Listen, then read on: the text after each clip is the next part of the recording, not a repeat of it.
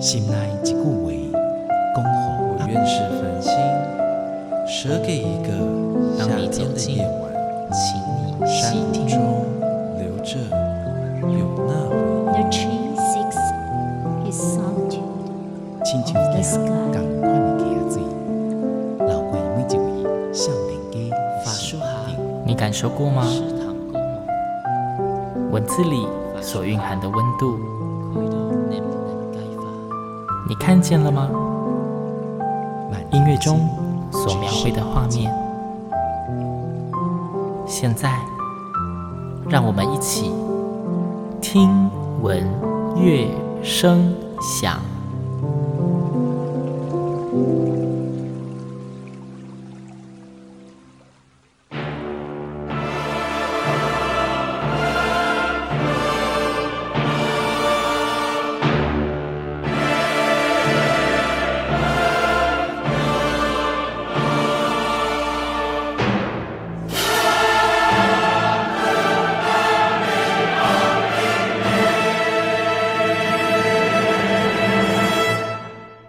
听众朋友们，大家好，我是主持人新阳，欢迎再次跟我一起听闻乐声响。听闻乐声响呢，在第二季以来陆续邀请的非常多的大来宾哦。那其实有一个来宾，新阳大概已经邀了一年了吧，终于邀到现场了。大家应该都知道，在台湾有三大非常顶级的国家级场馆：台北的两厅院。台中的台中国家歌剧院，以及南部的高雄魏武营国家表演艺术文化中心，而星洋的节目竟然是在台中，也就是说，我的直辖的场馆应该是台中国家歌剧院。嗯，身为在中部的艺文节目呢，其实新娘梦想就是一直想要邀台 中国家歌剧院的，我们说算主事人吗？我们的艺术总监到节目，今天他终于来到现场了，让我们一起欢迎今天的节目来宾，台中国家歌剧院的艺术总监邱元邱总监，总监好，新娘好，啊、呃，听众朋友们大家好，很抱歉哈、哦，来迟了，不有来都不嫌迟，对，而且其实隔了一年多。才来会让我看到更多台中国家歌剧院的精彩，让我有更多的问题可以跟总监探讨。没问题。对，那首先呢，先问一个比较个人一点的问题。行，对，因为总监其实您算是在艺文领域经营非常非常的久了哦。那您有算过您到底在艺文领域里面沉浸多久的时间吗？包括可能你早期的器乐的学习啊，跟后来转艺术行政这样。哦，那从我小时候开始，哈，我想大家也不想听我那个白头宫女话当年，所以呢，我想，嗯，我的职涯，哈，嗯，应该，呃，如果早一点的话，是我大学毕业就在许昌辉老师的办公室做秘书，嗯，那许昌辉老师可能很多年轻的朋友们都不认得了，哈，但如果是中年以上，或许哈，你如果跟音乐有一点点边缘，你大概或许会听过。许长辉老师应该都听过他的名字。哎，那如果你今年是呃四十岁左右的话，那我就聊一聊。我是我真正就是在国外念完书回来，回到职场的工作是那时候叫做呃，我都忘了叫什么名字，反正就是两厅院的营运筹备处。OK，所以就是现在的国表艺中心，呃，台北两厅院的前身的前身的再前身，哇，是 一九八，哦、那是一九八七年，嗨，我就是可能今年两厅院几岁，就表示我真正进到表演艺术界服务有多少年。哦、但是我真的早期是从许昌慧老师的办公室秘书开始工作，嗯、那那时候帮亚洲作曲家联盟。呃，中华民国总会办报纸。办音乐会哇，所以想当年啊，每一张票券我都要亲自去盖章，盖那个什么税捐的章，盖什么准验证那些，哎，哇，真的真的，哈，所以很久了很久了，可以退休了，呃、还不行啦，国家歌剧院现在正搞得风生水起，怎么可以不继续多弄个几年呢？那既然今天我们主轴其实邀到总监，就是想跟总监好好谈一谈台中国家歌剧院哦。嗯、那总监，你来到台中生活的这。些年，嗯，就是以现在台中国家歌剧院总监的这个高度，您觉得台中的艺文市场的发展如何？您觉得这边的艺文风气是非常蓬勃盛行的吗？还是您觉得其实还有非常大的进步空间？嗯，还有非常大的进步空间。好，那。嗯我也很高兴的跟大家分享，我是一百零零七年来的，哈，那时候是二零一八年，也是歌剧院正式营运的第二年。嗯，那一百零。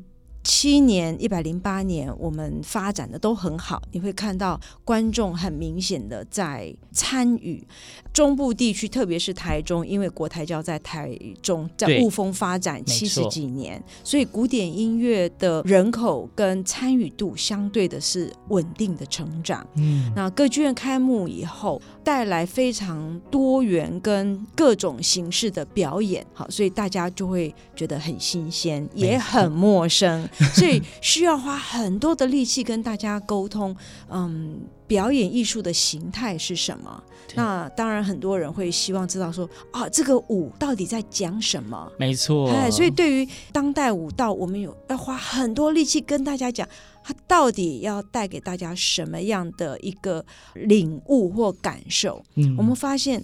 挺难的，好，因为大家都想听故事，可是有很多当代舞蹈并不是要讲故事，而是让你有一种感受、一种体验，好，所以在这一个层次上面，我们必须要跟观众做很多不同方式的呃分享，好，让大家有体验。嗯、那很高兴的这个参与度在提高的当中，我们碰到了疫情，好，所以这两年半的疫情 有一些些，我不能说打回原形，只能说我们改变了跟。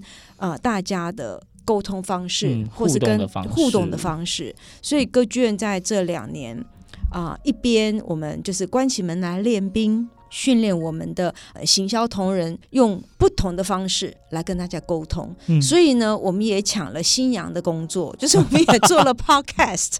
好，我们也抢了一些，不是抢工作啊，艺文推广，我觉得越来越多人做这个平台，市场才会有扩大的机会。所以呢，我们不开电台，我们就在网络上做很多、嗯、呃 podcast，或是做很多短影片，啊、嗯，做不同的形式来跟大家分享跟沟通表演艺术。是什么？让大家慢慢再回到剧场的这个路程当中，也能够从看热闹到看门道。好，所以我刚刚说，嗯，有进步的空间，是因为我们期待有更多的人进来。的确，每一年都有新的观众。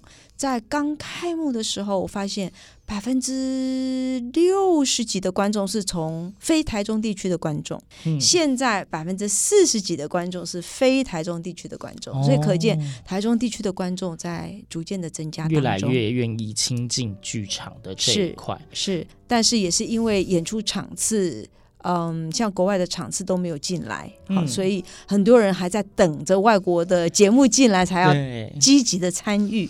好，所以的确它是有变大，但是啊，没有想象中的那么快。那我觉得这里面疫情也占很多的因素，对，所以哎，不灰心，不灰心。我觉得遇到疫情的这两年，的确给艺文界带来非常非常大的影响。嗯，但是往另外方向想，好像也带来了很多不同转变的契机。是对，包括现在数位时代的运行，歌剧院或许很多的场馆也因为这个疫情的关系，被迫加快脚步，要冲上跟上时代。没错，没错，没错。对，所以我们。呃，等于是呃，整个部门的同仁，从呃行销部的同仁到呃艺术教育部的同仁，甚至到节目部的同仁，都要改变他们的呃思考方式。好，嗯、我们要做节目，尤其是很多科艺新科技的发展，怎么样让剧场能够赶上时代？嗯，所以我常常在讲，我说。嗯，歌剧院在推展音乐剧的节目，为什么要推展音乐剧的节目？因为所有的剧场的科技其实都是因应音乐剧的需求而产生的。哦，我举一个最简单的例子：一九八五年，呃，我们都知道歌剧《魅影》啊的首演。那歌剧《魅影》在当时是用了最新的科技在舞台上，你看它那个船好像行走在湖面上，对，没错，很平顺的移动，它是用红外线遥控。哦，哎，所以那个当红外线遥控或是无线遥控碰到瓶颈，就是你的那个微波干扰很强烈的时候，你又要换另外一种技术来遥控你的船，嗯、或者是说，哎，好像那些灯会从水里面浮上来，浮上来的感觉，那其实也都是那个精密机械的遥控的技术。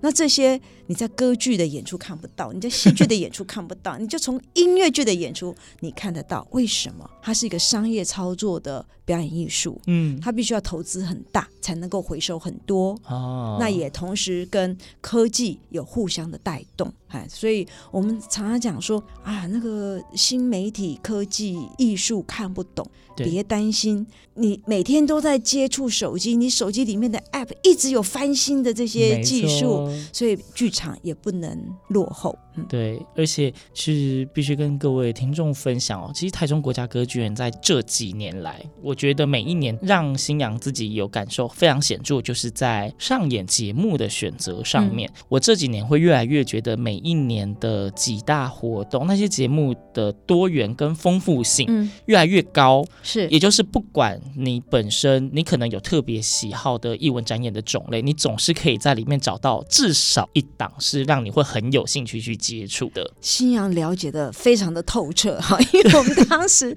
嗯、呃，我来台中就希望是在节目的规划上，能够让不同属性的观众。都能够找到属于自己的节目，嗯，所以你是我们的核心观众，对，就是真的有感受到，而且包括那一些我们说难度，难度的那个 range 也拉得特别的广，不管你是进阶或是初次想要体验剧场的，都可以在里面找到非常好的切入点。没错，没错，对，其实不怕大家不喜欢译文领域，只是怕你没有给自己第一次尝试的机会。对。对，那都已经讲到说这几年的规划，觉得越来越多元丰富。嗯、其实不晓得是不是听闻乐声响的听众们都有注意到，其实台中国家歌剧院呢，每一年都会有一个非常稳定的，我们说三大主题的节目规划。嗯嗯、那至于是哪三大主题，就请邱总监跟我们简单的做个分享吧。好。嗯，um, 我来台中最有感的是台中天气非常的好，没有冬天，好，所以呢，我就策划三大，就是依照节气。好，来做的系列，嗯、就像我刚刚参观了那个我们正声电台的那个录音室哦，嗯、还有那种红色、黄色、橙色，嗨，橙色叫做丰收，好，秋天的丰收，秋天的丰收，还有绿色、蓝色，所以我相信每个颜色的这个录音室会带给主持人或者是受访的来宾有不同的精神跟啊、呃、互动的能量。能量歌剧院也是，我们在春天推出的是啊、呃、比较青春、比较新颖的这种新观念的，嗯、或者是新技术剧场的呃新科技哈介入，或者是新概念的创作的作品哈，所以我们。呃，春天在过去，我们叫做 NTT TIFA NTT 台湾国际艺术节。嗯、对，那明年我们会给它一个更新、更有春意感受的这个标题，哈、哦，就不叫 TIFA 了吗？就不叫 TIFA 了，哎呀，它还是一个国际艺术节，好期待，它还是一个新媒体、新艺术，哈。嗯所以在春天的这些节目就会比较挑战那种呃年轻人就是创新创意的这些想象。嗯，那在夏天呢，孩子们都放暑假，对，工作的人也都想说趁着暑假能不能够去规划一些旅游或是放松一下。没错，放松。所以我们暑假就希望全家一起来的 Summer Fun Time 夏日放时光，嗯、好让全家可以一起出门，因为。这个也是我过去在台北没有特别感受。以前在台北工作的时候，就发现说暑假大家都跑光光，哈，都跑出去了，都不在。或在欧洲的时候，你会发现说啊，我的这个呃乐团的同僚们也都跑光光。嗯，来台中发现台中人很重视家庭生活，哈，周末晚上大家都是全家一起相聚的时刻。所以我觉得夏天要做一个全家大小能够一起欣赏的，所以我们的亲子节目。星洋这个亲子呢，不是爸爸妈妈跟那个小朋友，还有爸爸妈妈跟他的爸爸妈妈。对，所以呢，就是全家一起来，就是全龄化。对对对对对。那当然，音乐剧也是一个非常好的全龄化的呃节目属性。对好，所以夏天来歌剧院看呃音乐剧，夏天来歌剧院看亲子演出，哈，这都是呃我们夏日放时光的主轴。嗯，那秋天呢？秋冬就是呃秋收冬藏。对，那我们希望呃从艺术巨人经典作品好向他们致敬好，所以就会从经典作品的重新诠释，或者是经典呃就是艺术界的大师们向大师们致敬，邀请大师们来演出，这也就是我们啊、秋天的系列叫遇见巨人。那巨人这里面，我觉得最重要的一个观念就是啊、呃，大师之所以为大师，就是无畏而有为，不怕。可是我就是勇敢，嗯、我想做什么，我就是勇敢放大胆的去做。对，所以，我们在这里面，秋天常常会有嗯大师的作品的展演。或是啊、呃，青壮派的艺术创作者向大师们挑战的作品，啊、也都会在我们巨人系列里面产生。嗯，就是大家刚刚整个听过一轮，新娘帮大家做个简单的重点归纳，在台中国家歌剧一整年的节目规划里面，从春天到冬天三大系列，你可以从过去。一直体会到现在，甚至看到未来，嗯，对不对？国际艺术节有一点像是看上未来的感觉，有非常多新创的或是新媒体艺术，你可以看到整个国际的脉动，最新的科技融入艺术的展演。嗯，而现在当然就是你跟家人、亲朋好友们相处的时光，在夏日放时光之前，新阳也介绍过几档非常精彩的音乐剧，而音乐剧相当受欢迎的一方面是，如果你本身对于一些音乐的元素还不是太熟悉，看剧总看得懂。吧，音乐剧通常门槛相对的低，大家可以很容易在里面找到自己喜欢的元素，因为都非常的丰富。是，那你喜欢古典经典，当然就不能够错过这个巨人系列的节目，绝对都是非常数一数二的知名大团队，嗯、就是每一个拿出来都是震惊国际，那踩一下地板都会开始地震的那种大团队，会给你非常多经典好作品哦。嗯、对，那介绍了这三大档的节目规划之后呢，嗯、我想在这里。先让大家用一点音乐来休息一下。既然今天邀请到邱总监，当然就是要请邱总监，嗯，选一首歌分享给听众朋友们吧。今天我选一首，嗯，李斯特的钢琴曲《诗意与宗教的和谐》，它这个曲钢琴曲集的第三首，《孤寂时领受神的恩典》。那，嗯，这个作品呢，也是。啊、呃，钢琴家刘梦洁在今年十一月，嗯，来台中国家歌剧院演出时候的作品之一。嗯，那刘梦洁这几年我们都知道，她一直有病痛，哈，从以前的呃肌肉肌肉的僵硬，或是到现在她的嗯癌症，她都很正向的去面对它。嗯、那她就说，在病痛的时候，她就。有一种领悟，那我想，我们过去两年半以来，在这个疫情期间，我们也都有领悟。每一个人或多或少，你的活动范围或是活动能量会被疫情所影响，或是受限。对，好，那我们在这种。呃，受限、受挫的时候，我们更能够面对自己，我们更有更多的时间跟机会来面对自己。好，所以我想，呃，这首作品应该会让我们有更多的感受，所以想跟大家分享这个作品。好，我们马上来欣赏这一首李斯特的作品。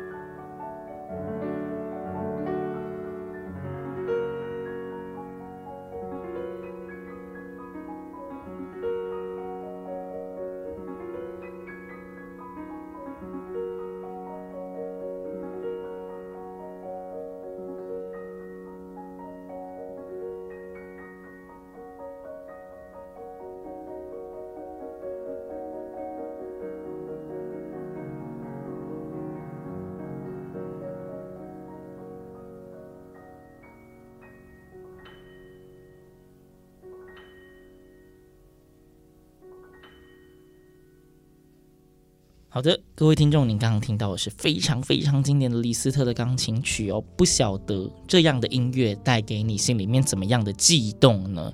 那我们回到节目里哦，现在的季节即将要进入秋冬了，而秋冬刚刚秋元总监也跟大家分享到，就是歌剧院一年一度非常重要的大型节目之一——巨人系列。今年歌剧院的《遇见巨人》系列呢，一共规划了十二档超级超级厉害的节目，每一档都非常的精彩。但是因为我们节目时间的关系呢，没有办法十二档一一的细数，所以我们可以请邱总监挑几档您觉得特别想要推荐给听众朋友们的节目吗？嗯，就像呢，父母讲自己的孩子，每一个都好，对，所以我。一定要顺过一次，只是说得快，说得慢而已。没有问题，反正今天讲的少的，大家准时收听听闻乐声响之后，还是有机会请到团队也来分享他们的节目。太好了，先谢谢新阳这样子帮我们深入的介绍每一个节目哈。那我就快快的细数一次给大家听。我们有三档舞蹈节目，其中有一个是国外来的阿克朗哈，大家都非常喜欢他的作品，因为他的故事性很强，然后他的那个啊。舞台的感动力也很强，叫《丛林奇谈》。那我想大家都知道那个《Jungle Book》。就是呃，这个《丛林奇谭》的故事是小朋友的青少年读物，哈，就是讲一个被狼群养大的孩子的故事。哦、只是现在我们重新诠释这个呃，丛林变成都市的危机，因为我们嗯、呃，就是呃，环保议题大家越来越有领悟哈，所以阿克朗就利用大家现在关切的气候跟呃生态的危机来谈谈《丛林奇谭》。嗯，那另外两个。舞蹈，一个是新古典的布兰诗歌，那另外一个就是无垢舞蹈剧场的观，好，那这都是非常非常经典的作品。对，那新古典舞团的布兰诗歌是我几乎在三十年前就参与制作的一个节目，也是我们刚刚片头大家听到的那个哦命运，哦，它的非常震撼，大家一定都听过它。对对对，好，三个舞蹈，两个戏剧，好，那这两个戏剧，一个是软剧团的钓虾场，那一个是战士干杯，啊，这是干杯是取材自黄春明老师的作品。好，那这个小说《战士干杯》也被他自己写成为 嗯散文，也被他自己写成为舞台剧的剧本，所以这是一个非常特殊的一个剧本，多用啊。对对对，然后另外就是刚刚钓虾场，因为。这两年大家非提不可的疫情，哈，所以这个是从以前的一个经典的作品《十日谈》对《十日谈》里面啊、呃、改过来的，所以我相信年轻人应该都蛮喜欢这种非常年轻人说话形式的 一个对白，好，所以它这里面的呃混杂的呃形式非常非常的多，那我想。我会特别推荐新阳邀请呃软剧团的团队来聊一聊他们怎么呈现《十日谈》嗯。对，好，所以两个戏剧，两个歌仔戏，我们把台湾的天团都请来了哈。今年，我觉得今年这两个歌仔戏真的是非看不可。一个是唐美云的跟那个明华园，哈、嗯，那这两个团都是传艺金曲奖的常客。对，那这一次也都是从大家所熟悉的呃故事里面改编出来。嗯，哈，那明花园。在过去嗯十几年来，陆陆续续把八仙过海这八仙一个一个讲完，好、嗯，所以呃这次要演的是韩湘子，所以明花园有这个八仙，那我们今年先刷这个韩湘子好了，那未来大家就慢慢慢慢把这八仙都。呃，点数都收全了哈。这个是总监预告的，不是新娘说，是总监开的支票，我们就等着看八仙。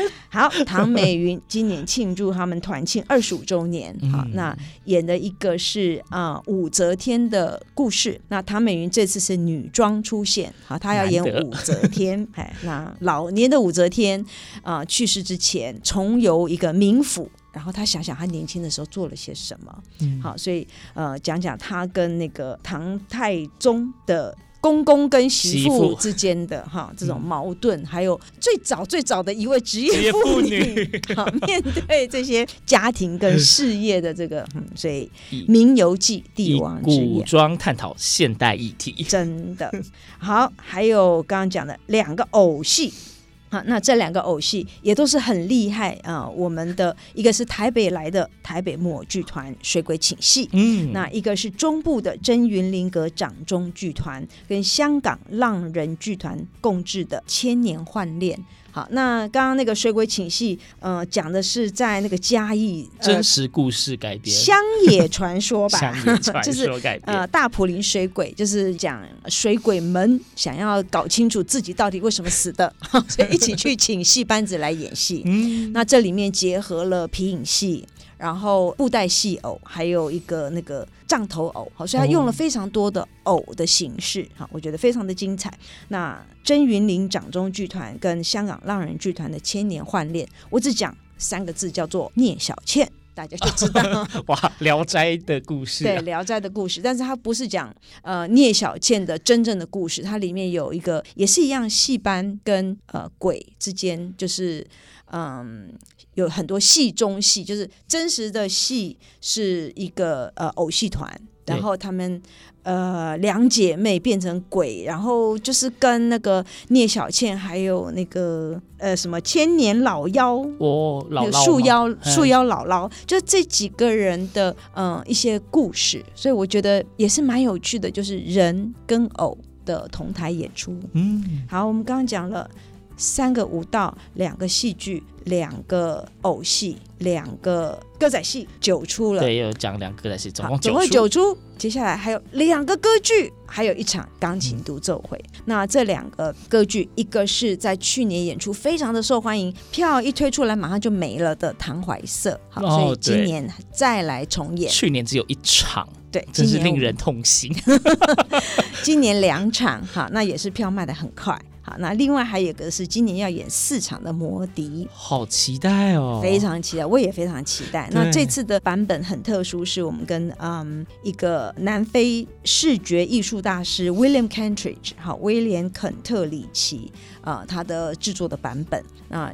它主要也是以视觉取胜，哈，用炭笔画跟动画来做的一个视觉。嗯、那我希望还有机会能够到新阳的节目来，慢慢的跟大家来分享魔笛，因为讲魔笛大家的故事很熟，嗯、可是这个呈现的方式跟版本，我觉得这个。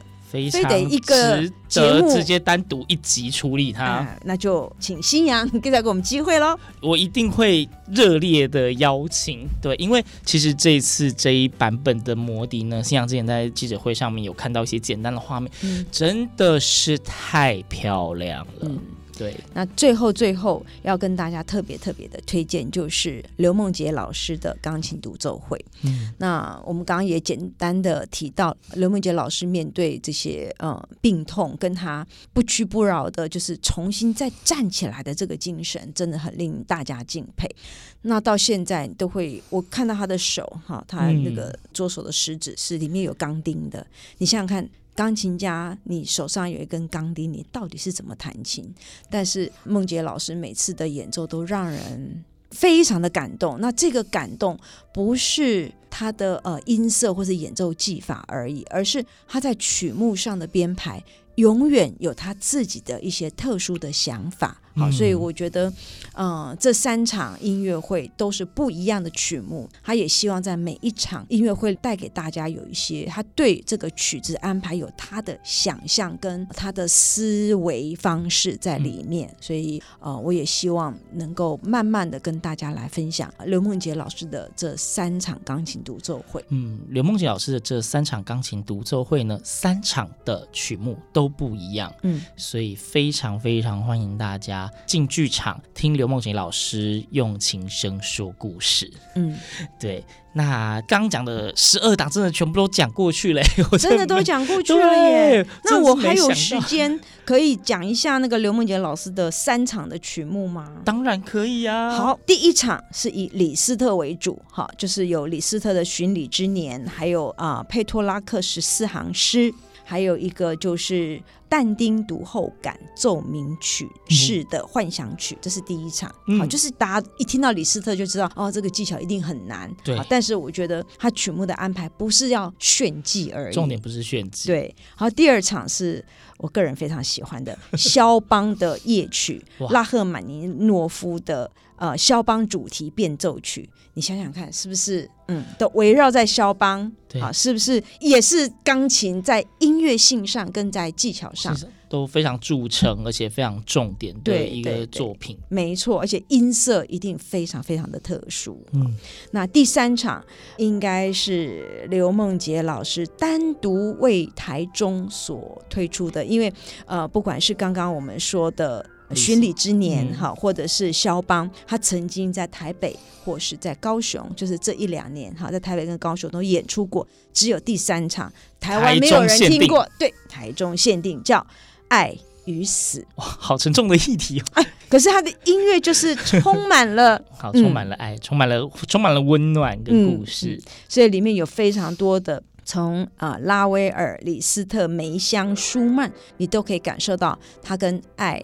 与死亡、爱情与死亡有关的主题，所以我觉得，尤其在疫情之后，我们都会有另外一种感受才对。三场的曲目完全的不一样。如果你是爱乐者，应该会觉得很难选择，嗯、但是就就不要选择，就都去吧。哎，真的说的好，尤其是我们所有的台中市民朋友们，你只要办一张市民卡，你就全部都八折优待了，嗯、就起跳价就是八折，就很棒啊！是不是这样子？歌剧院虽然少赚一点钱，但是我觉得也是让我们台中所有的市民朋友们能够多多参与表演艺术的最好的方式。嗯、真的觉得就是各位民众。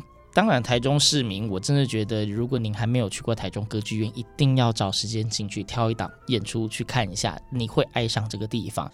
那当然，全国的民众非常非常热烈的邀请大家，一定要到台中国家歌剧院去看个表演。尤其这几年的演出真的是，其实不是之前不好，我只能说这几年真是越来越精彩。嗯，对，真的是太多太多，是一种就是你错过你会觉得很可惜的演出，一定要大家要亲自到剧场走一遭才行。嗯，那刚刚讲到讲完了这十二档的超级精彩的表演之后呢，呃，我们其实有漏了某些东西，例如说这个巨人系列今年到底是几月几号开始啊？最后到几月几号结束啊？嗯，大家。想买票或者想要西部演出资讯，我们可以去哪里看？好，当然你只要在网络上打一个台中国家歌剧院，是最简单。好快。那那第二个呢，就是嗯。参与歌剧院的脸书，哈，也是在脸书上打一个台中国家歌剧院就有了。那我们所有秋天遇见巨人的活动，从十月十五号开始，一直到十二月十八号结束。那十二月十八号最后一档就是魔笛，啊、嗯，十、呃、月十五号第一档就是无垢舞蹈剧场观。啊，那我相信这两个大的厉害的制作，我们都会在敲新娘的时间来跟大家分享。没有问题，那就大家敬请。请期待。那购票当然就是我们请大家直接到 OpenTix 两厅院文化生活就可以赶快去抢票。那也会有一些简单的节目的介绍。那也敬请要锁定台中国家歌剧院的官网或者脸书粉丝专业他们的各个露出的平台，因为在演出前后，说不定还会有很多令人惊喜的小活动呢。哇，新娘，你真的是一个很好的这个导灵啊！是不是？就都有在关注，都知道不是只有演出厉害，前后的活动可以帮助你更快的融入剧情，或者让你跟台中国家歌歌剧院的距离更加的接近。所以当然就是邀请大家一起走进剧场，无时无刻都关注台中国家歌剧院，你不会想要错过那些精彩的表演的。那节目的最后，还是要请邱总监，请再帮我们在今天节目尾声再挑选一首曲目吧。那当然是要挑莫扎特歌剧《魔笛》里面的一首《我是快乐的捕鸟人》。嗯，也是非常经典的曲目，大家等一下听到应该会觉得非常的耳熟。今天再次感谢台中国家歌剧院的艺术总监邱元邱总监，谢谢总监到节目里，谢谢新阳，欢迎朋友们来。在台中国家歌剧院。对，那大家记得啊，赶快找时间去台中国家歌剧院走一走，看演出哦。今天节目的最后，我们就一起来欣赏邱总监所推荐的这一首，选自莫扎特的歌剧《魔笛》里面，我是快乐的捕鸟人。听闻乐声响，我们下周同一时间空中再会，拜拜，拜拜。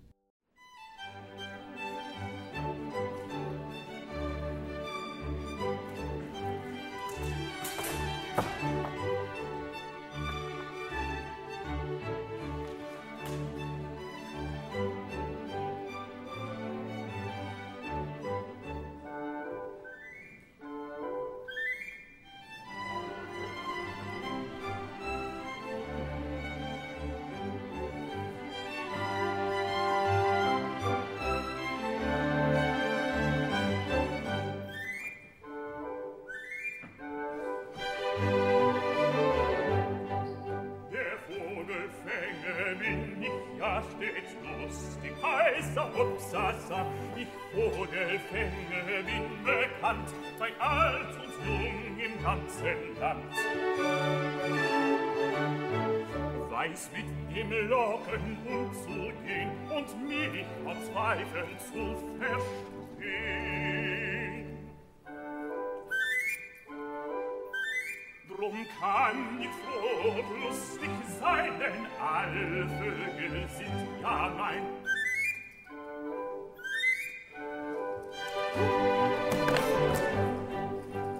Vogelfänger bin ich ja stets lustig, heißer Hopsasa. Ich Vogelfänger bin bekannt, bei alt und jung im ganzen Land. Ein Netz für Mädchen möchte ich, ich fing sie kurz und weiß für mich.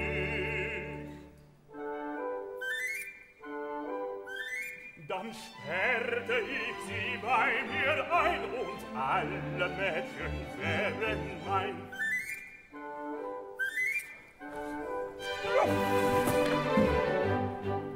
Wenn alle Mädchen wären mein, so tauchte ich am Zucker ein, die Wege ihrer Mieten wär, der Baby gleich den Zucker her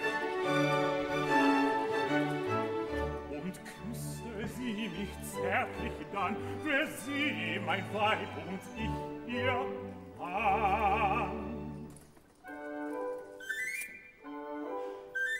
Sie schlief an meiner Seite ein, ich wiegte wie ein Kind sie ein. Nein,